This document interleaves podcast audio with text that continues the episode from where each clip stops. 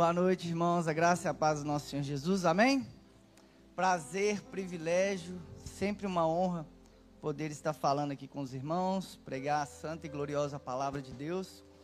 É, vou aproveitar o, a bola que o meu amigo, pastor Tiago Monteiro, levantou.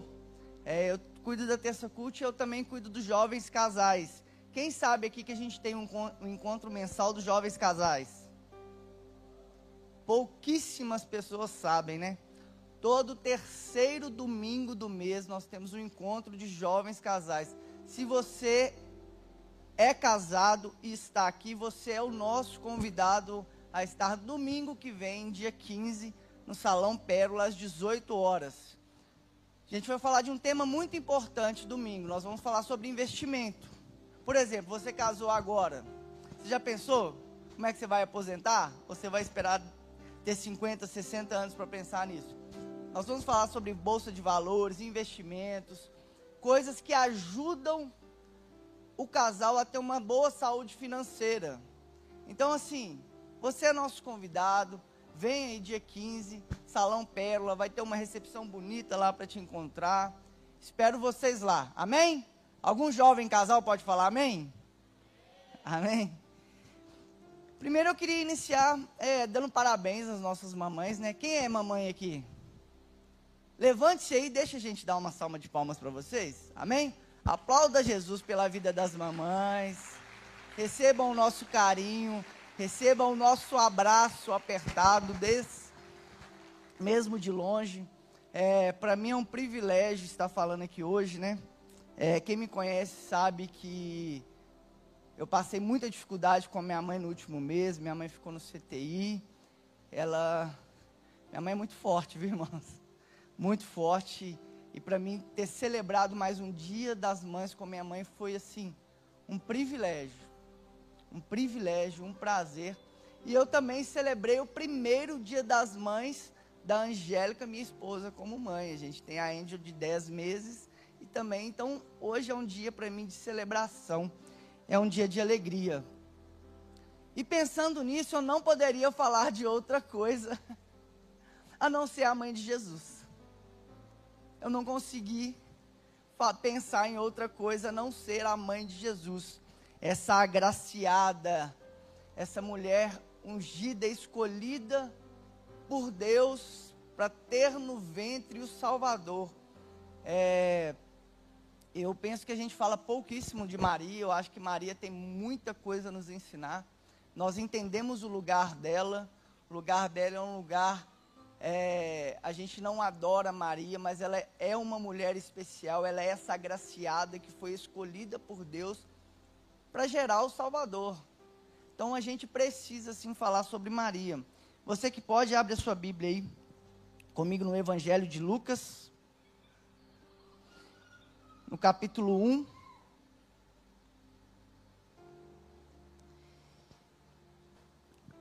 Eu vou começar a ler no versículo 26. Evangelho de Lucas, no capítulo 1, versículo 26. diz assim: No sexto mês, o anjo Gabriel foi enviado por Deus a uma cidade da Galiléia, chamada Nazaré, a uma virgem que estava comprometida a casar com um homem da casa de Davi, cujo nome era José. A virgem se chamava Maria, e aproximando-se dela, o anjo disse: Salve a graciada o Senhor está com você. Quantos gostariam de ouvir Deus falando com você isso através de um anjo? Salve a graciada. O Senhor está com você. Maria ficou perturbada com essas palavras, pensando no que poderia significar essa saudação. Todo encontro que a gente vê na Bíblia, que o, algum personagem bíblico tem um encontro com um anjo, você vai ver se esse ai, esse temor, essa perturbação, né? Porque quando a gente encontra com Deus, irmãos, quando a gente encontra com algo que represente Deus, não tem outra coisa que a gente faça a não ser estar de joelhos, nos quebrantar diante de tão grande majestade. Mas o anjo lhe disse: Não tenha medo, Maria, você foi agraciada por Deus. Você ficará grávida e dará à luz um filho, e lhe porá o nome de Jesus. Ele será grande e será chamado Filho do Altíssimo. O Senhor Deus lhe dará o trono de seu pai Davi, e ele reinará para sempre sobre o povo de Jacó. Seu reino jamais terá fim. Irmãos, isso é muito importante. É uma coisa que eu gosto de falar sempre, vou repetir todos os dias que eu puder pregar a mensagem do Evangelho. Jesus é Deus, Jesus não é semideus, Jesus não é mais ou menos Deus, Jesus não é, sabe esse lugar que às vezes a gente entra, meio homem, meio Deus, e a gente fica nessas discussões intermináveis que não levam a lugar nenhum? Jesus é Deus e ele reinou. O Batista, o João, ele falava assim: arrependam-se porque é chegado o reino de Deus. O Cristo diz assim: o reino de Deus chegou. Você já pensou na, na implicação disso para a sua vida, para a minha vida? A diferença é que ele, é ele é um rei que reina diferente. Esse é o nosso dificuldade. Ele é um rei que reina lavando os pés dos, daqueles que vão abandonar ele na cruz. Ele é um rei que, que ele vai ceiar. Sabe quem ele chama para ceiar? Quem vai trair ele, quem vai negar ele e quem vai abandonar esse rei, ele é um rei que morre. Então por que, que a gente tem dificuldade de ver ele como rei? Porque ele é rei. Ele não é mais ou menos rei. Ele não é mais ou menos Deus. Jesus é Deus encarnado. É porque a forma dele de reinar é antagônica à forma do César de reinar. Uns reinam pela espada, ele reina pelo serviço. Uns reinam pelo poder, ele reina pelo amor sacrificial. Esse é o nosso Deus, esse é o nosso Rei que se fez carne. Se você pular um pouquinho aí para frente, Maria, vai ter o cântico de Maria, versículo 46. Então disse Maria: A minha alma engrandece ao Senhor e o meu espírito se alegrou em Deus, o meu Salvador. Ela gerou o Salvador dela. Coisa linda, né? Porque ele atentou para a humildade da sua serva, pois desde agora todas as gerações me considerarão bem-aventuradas, porque o poderoso me fez grandes coisas, santo é o seu nome a sua misericórdia vai de geração em geração sobre os que o temem. Agiu com seu braço valorosamente, dispersou os que no coração alimentavam pensamentos soberbos. Olha que bonito isso. Ele dispensou aqueles que no coração alimentavam pensamentos soberbos. Eu, a gente vai falar sobre isso, viu? Pensamentos do coração encheu de bens os famintos e despediu vazios os ricos. Amparou Israel, seu servo, a fim de lembrar-se da misericórdia a favor de Abraão. É de sua descendência para sempre, como havia prometido aos nossos pais. Esse cântico de Maria é lindo. Aqui a gente já vê é, todo o início do ministério de Jesus sendo narrado por um cântico maravilhoso, né? Lá no capítulo 2 do Evangelho de Lucas, no versículo 25, a gente vai conversar hoje sobre duas coisas que eu gostaria que vocês tivessem em mente nessa conversa que teremos hoje. Maria, como exemplo de discipulado pensamentos dos corações são revelados no meio ao sofrimento. Maria, como exemplo de discipulado, e pensamentos dos corações são revelados em meio ao sofrimento. Olha o que diz lá no versículo 23, 25, que a gente chama né, da profecia de Simeão. Em Jerusalém havia um homem chamado Simeão. Quem era Simeão, irmãos? Quem era Simeão? Ninguém sabe. Essa aqui é a única vez que esse Simeão aparece na Bíblia Sagrada. Isso já nos ensina muitas coisas.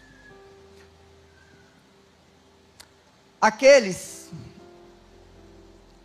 que estavam, nós falamos muito da morte sangrenta de Jesus, do problema, mas a, o nascimento de Jesus também ele é esse lugar sangrento, né?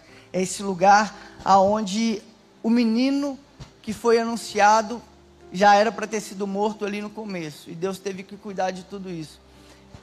Isso aqui já nos ensina muita coisa, porque às vezes os de dentro de casa não reconhecem o profeta. Mas o Simeão, sabe o que, que a gente sabe do Simeão? Só aquilo ali que está escrito, ó. Simeão era justo e piedoso, e que ele esperava a consolação de Israel, e o Espírito Santo estava sobre ele.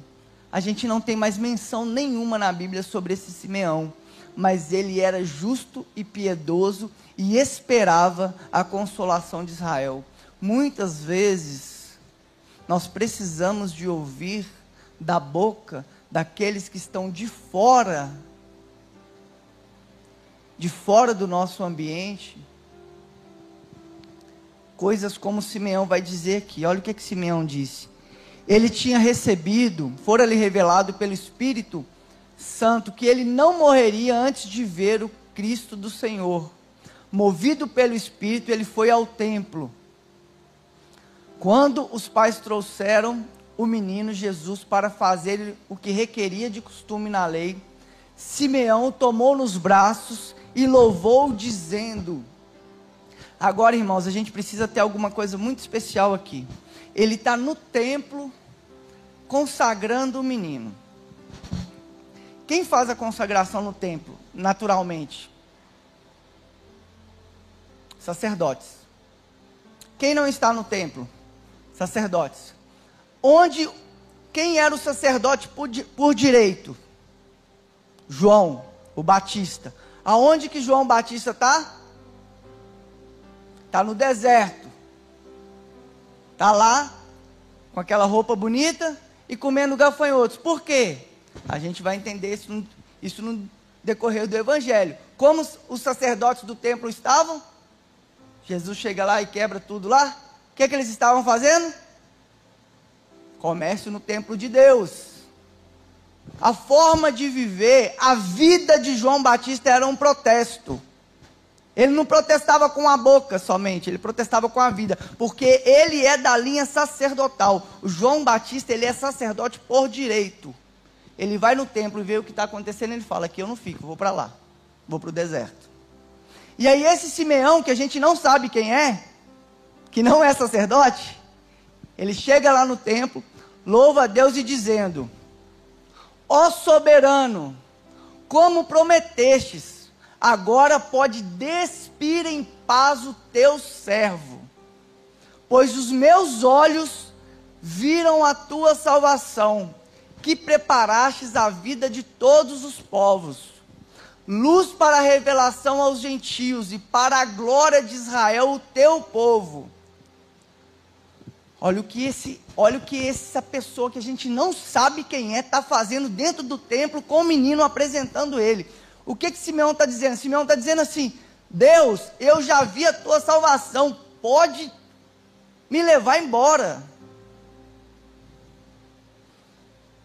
A pergunta que a gente precisa começar a fazer é: quando a gente tem um encontro com esse Deus, com esse Jesus, com essa salvação que nos foi posta, qual é o nosso sentimento de reverência a partir disso? Como a gente se reverencia a partir disso? Como? Eu não estou aqui para dizer como você deve fazer. Porque Paulo vai dizer: examine o homem a si mesmo. A minha pergunta é para você pensar sobre isso quando estamos diante de Deus, vê, quando vemos a revelação de Deus, quando Cristo é exposto para nós, qual é o tipo de reação que a gente tem? Porque os sacerdotes nem no templo estavam. Na verdade, os sacerdotes lá na frente vão tramar para matar Jesus, né? Todo mundo já sabe disso. E aí, o próprio Simeão, que é essa pessoa que a gente não sabe, faz esse poema lindo. E aí, seguindo, o pai e a mãe do menino estavam admirados com o que fora dito a respeito dele.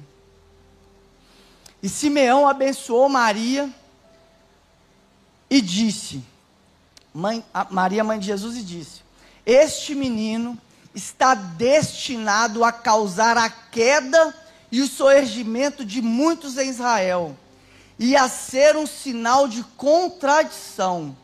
Olha o que, que Simeão está fazendo. Essa aqui é a profecia de Simeão. Ele está falando que esse menino ele vai ser o resultado do surgimento de muitos e da queda de muitos. De modo que o pensamento de muitos corações será revelado. Guardem esse versículo. O pensamento de muitos corações será revelado. Quanto a você, Maria, uma espada atravessará a sua alma. Essa aqui é a profecia de Simeão, se referindo ao momento da crucificação de Jesus. Que, é que Simeão está falando aqui? Traduzindo num português muito claro, ele está falando assim: no momento da crucificação de Jesus, Maria, o pensamento de muitos corações vão ser revelados. Nesse maior momento de sofrimento, de dor, o pensamento de muitos corações são revelados. Irmãos, no momento que você está passando por um sofrimento, no momento que você está passando por uma dor, no momento que você está passando por uma angústia, o pensamento do seu coração é revelado. Porque o, o pensamento do meu coração em relação à amizade que eu tenho com o Felipe não, não é revelado quando está tudo legal entre a gente. É revelado quando eu discordo dele, quando eu brigo com ele, quando eu tenho um problema com ele. Aí eu vou ver como que eu vou resolver isso. Aí ele vai me conhecer de fato. Não é assim que a gente fala? Né? Na hora do vamos ver que a gente conhece a pessoa. É justamente isso que Simeão está falando.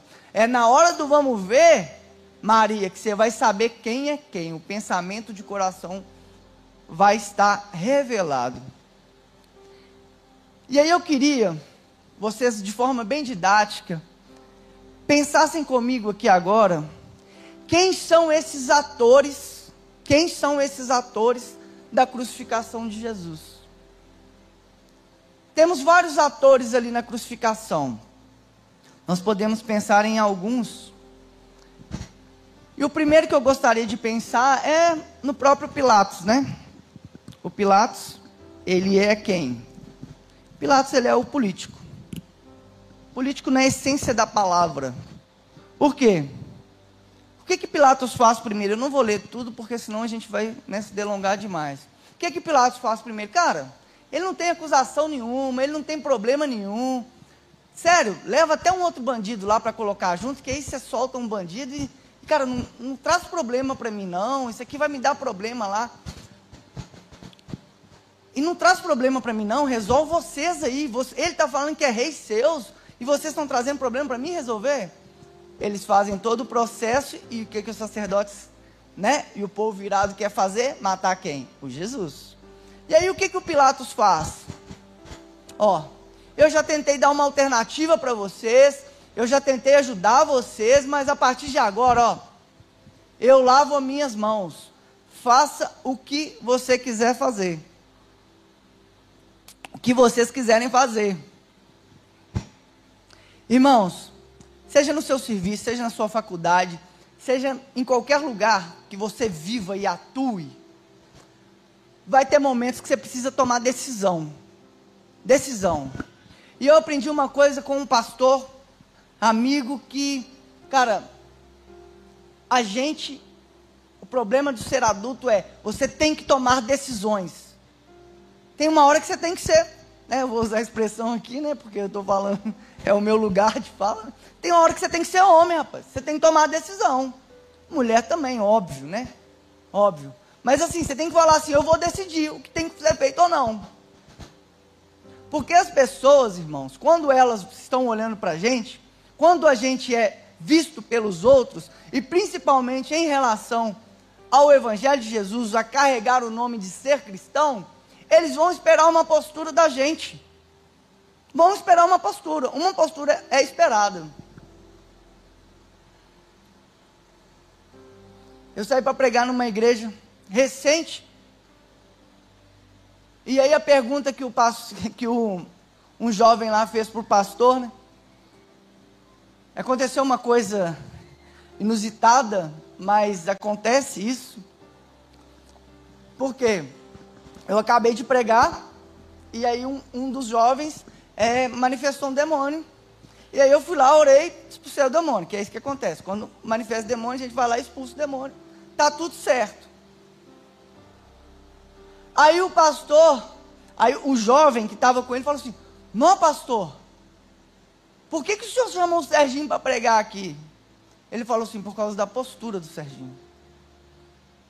Irmãos, em determinados momentos da sua vida você vai ter que tomar decisão. Qual que é o pensamento do coração revelado de Pilatos na hora da crucificação de Jesus? Eu lavo as minhas mãos, eu não vou fazer nada. Olha lá, de modo que o pensamento de muitos corações será revelado. Pensamento do coração revelado. Pensem mais um ator aí. Pedro. Pedro é um ator, né? Quase que protagonista da crucificação de Jesus. Quem é Pedro? Pedro é esse, né? Oscilante, bravo, destemido, mas com falta de fé, Sabe? Tem uma música dos Arrais que fala isso, né? Eles falam assim: não achem que me encontrem, né? Ele está falando de Jesus, né? Não achem que vocês vão me encontrar nas suas ondas de fé. Mas você encontra Jesus na palavra. O Pedro era esse, era essa onda. Estava forte, estava fraco, estava com fé, estava sem fé. Mas no final ali, o que, quem é o Pedro no finalzinho mesmo? Ele é esse destemido, que quando Jesus vai ser preso, o que, que ele faz? Vai lá e corta a orelha do Malco. E Jesus fala assim: Ei, eu pedi você para fazer isso? Pedro é esse que fala que nunca vai abandonar Jesus. Quem é Pedro na hora da crucificação de Jesus? Quem é Pedro? é aquele que nega Jesus por três vezes. Eu falo assim, cara, que os bravão, os fortão, os caras que falam muito assim, chega na hora, eles. Eu fico muito mais preocupado com aquele cara que é mais na dele, sabe? Aquele que não fala muito. Esse aí, às vezes, se você precisar dele, meu filho, pode chamar. Ele fala pouco, fala pouquíssimo. Mas ele está só observando o que está acontecendo. Mas na hora que você precisar dele, você pode ter certeza que você tem um amigo do seu lado ali ponta firme que vai te ajudar, que vai te abençoar. E Pedro é esse. Qual que é o pensamento do coração de Pedro que está sendo revelado na crucificação de Jesus? Ele com medo, o que é que ele faz? Foge. Pensamento do coração revelado. Eu sou destemido até algum limite. Mas agora que o senhor vai morrer, foi mal, Jesus. Valeu aí. Nem sei do que vocês estão falando. Não conheço esse homem. Mas um ator que tem ali é quem? Soldados romanos. Quem são soldados romanos? Os soldados romanos são aqueles que cumprem ordens. Qual acusação tinha sobre Jesus? Nenhuma. Não tenho acusação, não tenho motivo para prender, não tenho motivo para crucificar. Mas estão me mandando, o que, que eu vou fazer? Pensamento do coração revelado. Você não tem motivo para fazer várias coisas. Não tem motivo. Mas, quando te dão uma ordem, você obedece ela refletindo ou sem refletir? Ou você vai obedecer tudo porque foi só uma ordem? Pensamento do nosso coração é revelado, irmãos, na hora que a gente é colocado em xeque. Isso aqui serve para empresa, serve para qualquer coisa, viu? Seu chefe está lá. Ele vai falar assim: eu não vou emitir nota fiscal disso aqui. Aí o que, que você faz? Eu não tenho nada com isso, eu estou cumprindo ordens. Mas esses pecados a gente não tem muito problema, não. A gente tem problema só com os outros. Mas pensamento do coração é revelado na hora do problema, não é na hora que está tudo bem. O pensamento do coração é revelado no momento de angústia, no momento de tristeza, em um momento onde a gente não tem para onde sair, a gente não tem para onde ir. É nesse momento que a gente vai ver quem é quem. E o mais engraçado, que quem é a única atriz desse momento da crucificação de Jesus? Maria, agraciada, bendita, escolhida por Deus para gerar o Salvador. A Maria foge? Sim ou não? Maria foge? Maria nega que é a mãe dele? Maria sai de perto dele? Pensamento do coração revelado. Quando você, quanto a você, uma espada atravessará a sua alma. C.S. Lewis tem um livro que se chama O Problema do Sofrimento. E ele vai dizer que o sofrimento é um mestre extraordinário.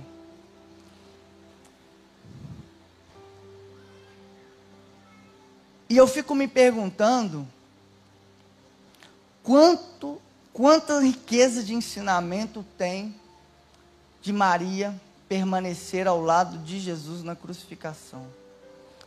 Ela era uma mulher, ou seja, ela não era nem contada. Ela não podia lutar contra os soldados romanos, porque ela seria morta quando ela abrisse a boca. Ela não podia julgar ou tentar recurso. Não, vamos tentar um recurso para salvar o meu filho. Ela não podia fazer isso.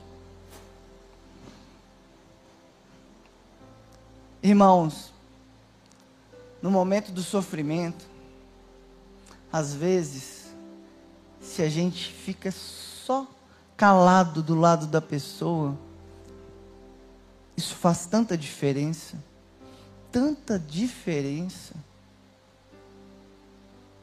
Eu estou falando que há menos de um mês minha mãe estava no CTI. Cada mensagem que eu recebia, cada áudio, cada palavra que eu recebia, resolvia o meu problema? Não resolvia. Mas parecia que era um abraço que chegava. Era um acalento. Era um lugar que tinha alguém falando assim: estamos orando por você. Estamos orando pela sua mãe. Sua mãe vai sair desse lugar. Sabe por que Maria é um exemplo de discipulado e que a gente fala pouquíssimo? Porque na história dos homens e mulheres de Deus, foram pouquíssimos, a gente pode até contar aqueles que aceitaram sofrer por Jesus e passar por esse momento de sofrimento sem murmurar, sem falar nada, falando assim: Ele é o meu Salvador, Ele é que me trouxe salvação, Ele é o meu Deus, eu não consigo entender, eu não consigo explicar o que está acontecendo, mas mesmo assim permanecerei fiel ao lado dele. São poucos homens e mulheres de Deus que fazem isso em meu sofrimento. A história de Israel mostra isso. Quanto a murmuração, quanto a falação. Enquanto Deus faz alguma coisa, Ele é Deus, e quando Ele para de fazer, Ele não é. E a pergunta que eu quero fazer para você nessa noite é: quando chegamos diante desse Deus, quando chegamos desse, diante desse Deus servo, desse Deus que escolhe se doar, que escolhe servir, que escolhe reinar servindo, que escolhe reinar lavando os pés, que escolhe reinar cuidando do outro, que escolhe reinar não julgando o outro, mas acolhendo como a gente reage diante desse Deus? Qual é o pensamento do nosso coração que é revelado quando a gente chega diante desse Deus? Sabe por quê, irmãos? No próprio Evangelho de Lucas, no capítulo 22, a gente ceou, né? Semana passada, então a ceia está com esse climinha bem legal. Está lembrando? A ceia, eu tenho falado muito isso na terça-feira. É, eu sinto muita saudade de pregação sobre a ceia. A gente só lê o texto de Coríntios. Mas a ceia, ela é construída em um momento, num espaço, tem um tempo determinado. E sabe qual foi esse tempo? Foi na festa da Páscoa. Sabe qual é a festa da Páscoa? É a memória da libertação do povo de Deus. Então Jesus escolhe esse momento, esse lugar, para instituir a ceia. E ele ceia, você pode ler lá na sua casa, o capítulo 22 de Lucas. E depois Jesus, né, Lucas né, 22, 19, pegou o pão, tendo dado graça, partiu dizendo, esse é meu corpo depois de todo esse contexto da ceia, que a gente sabe qual é, a gente já tá, até decorou, não precisa mais nem de ler Coríntios, a gente já decorou. No, no versículo 24, sabe o que, que esses discípulos, sabe quem são esses discípulos, gente? São esses que vão negar Jesus, são esses que vão abandonar Jesus, são esses que vão estar longe de Jesus no período da crucificação. Jesus está falando assim: Eu estou ansioso por ceiar com vocês. Eu estou ansioso por isso. Depois de Jesus lavar os pés deles, que eles não queriam deixar lavar, não, né? Porque eles eram bons.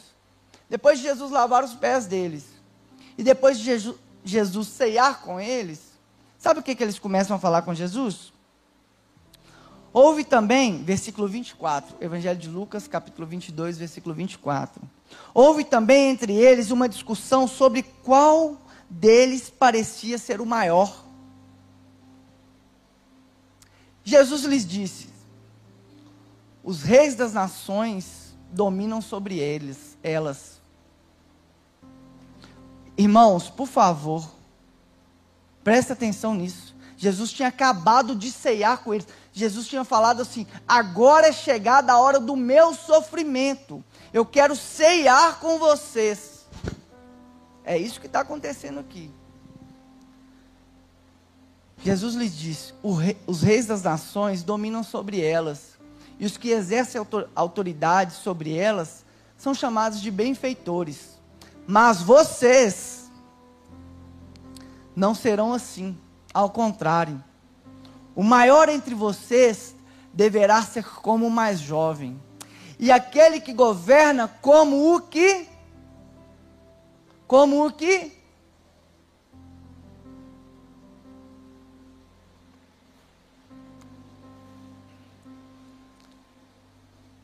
O governo só serve para uma coisa, para servir o povo. O governo serve para mais nada, tá? Pergunta ao pastor Rogério, jornalista, irmão, para que, que serve um governo? Para servir. Vocês, entre vocês, não serão como aqueles lá, mas como aqueles que servem. Aí Jesus continua: Pois quem é maior? O que está à mesa ou o que serve? Não é o que está à mesa, mas eu, Deus, encarnado, Jesus, o, salva, o meu Salvador, o seu Salvador, aquele que salvou o mundo, aquele que redimiu. Romanos 8 fala que a, a redenção, a criação espera a redenção.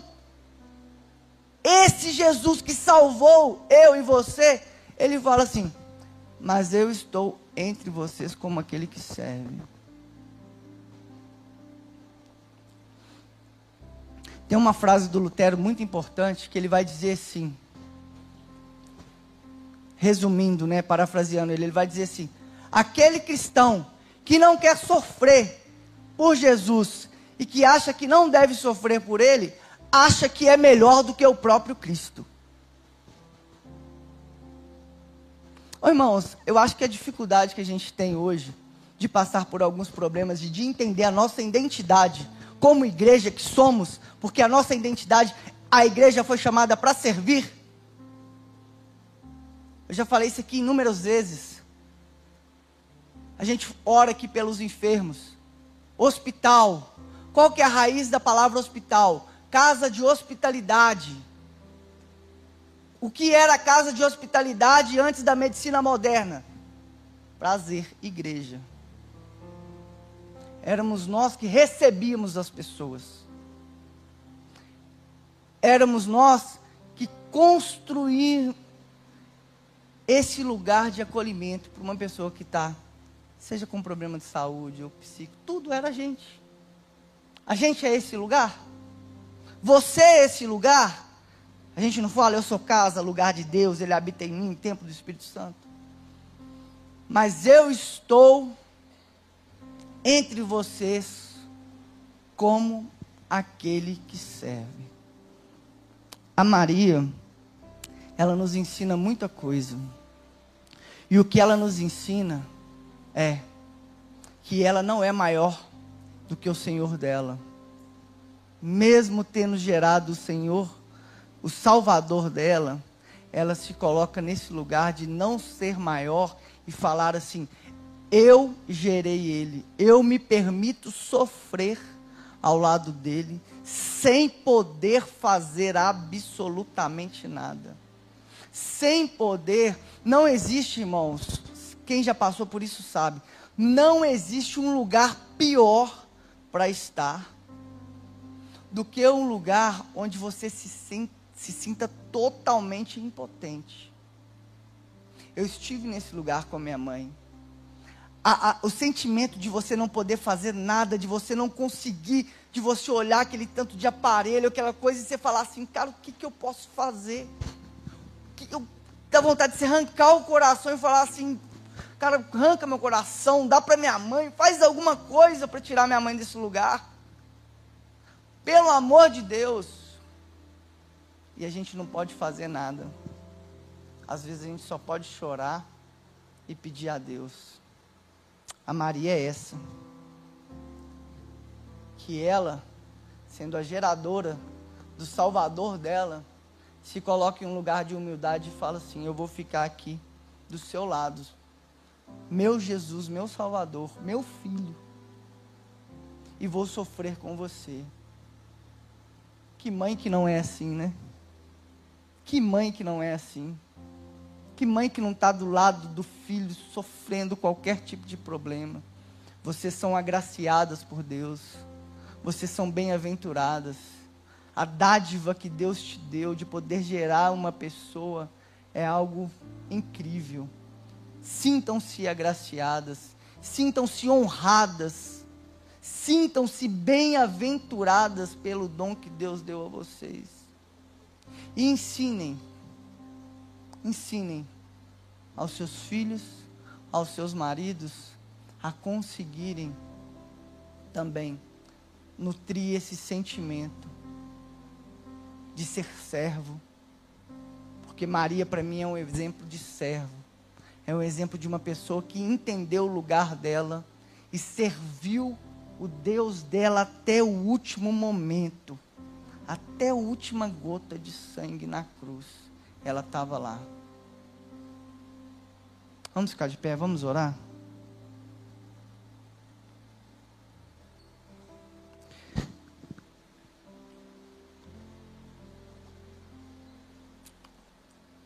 Eu não consigo, não tenho uma menor dimensão de como você entrou aqui nessa noite, de como você saiu de casa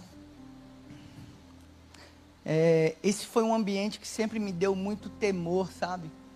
Tá pregando a palavra de Deus e a gente olha a igreja assim, você fala, cara, eu não sei se ele saiu de casa brigado com a mãe, brigado com o pai, brigou com o marido. Eu não sei se ele está esperando uma resposta de Deus divina, porque ele precisa de que alguma, alguma situação mude na vida dele e a gente está aqui na frente falando. Esse para mim sempre foi um lugar de muito temor Comecei a fazer isso com 18, 19 anos. E sempre o temor é o mesmo. Deus, o que vou dizer para essas pessoas que esperam uma resposta do Senhor para elas? O que vou dizer? Na verdade, não tenho nada a dizer. Que o Espírito Santo não diga ao seu coração. É Ele que convence. Mas eu queria sim, nessa noite, em nome de Jesus Cristo, orar por você, que entende que o pensamento do seu coração, em meio à dor, em meio ao sofrimento, em meio às dificuldades, o pensamento do seu coração precisa ser aperfeiçoado para passar por esses momentos, porque o meu foi aperfeiçoado há um mês, de novo, pela segunda vez. Minha mãe é muito forte. É a segunda vez que ela sai do CTI. Que mulher guerreira. Glória a Deus por isso. Glória a Deus, motivo de muita celebração.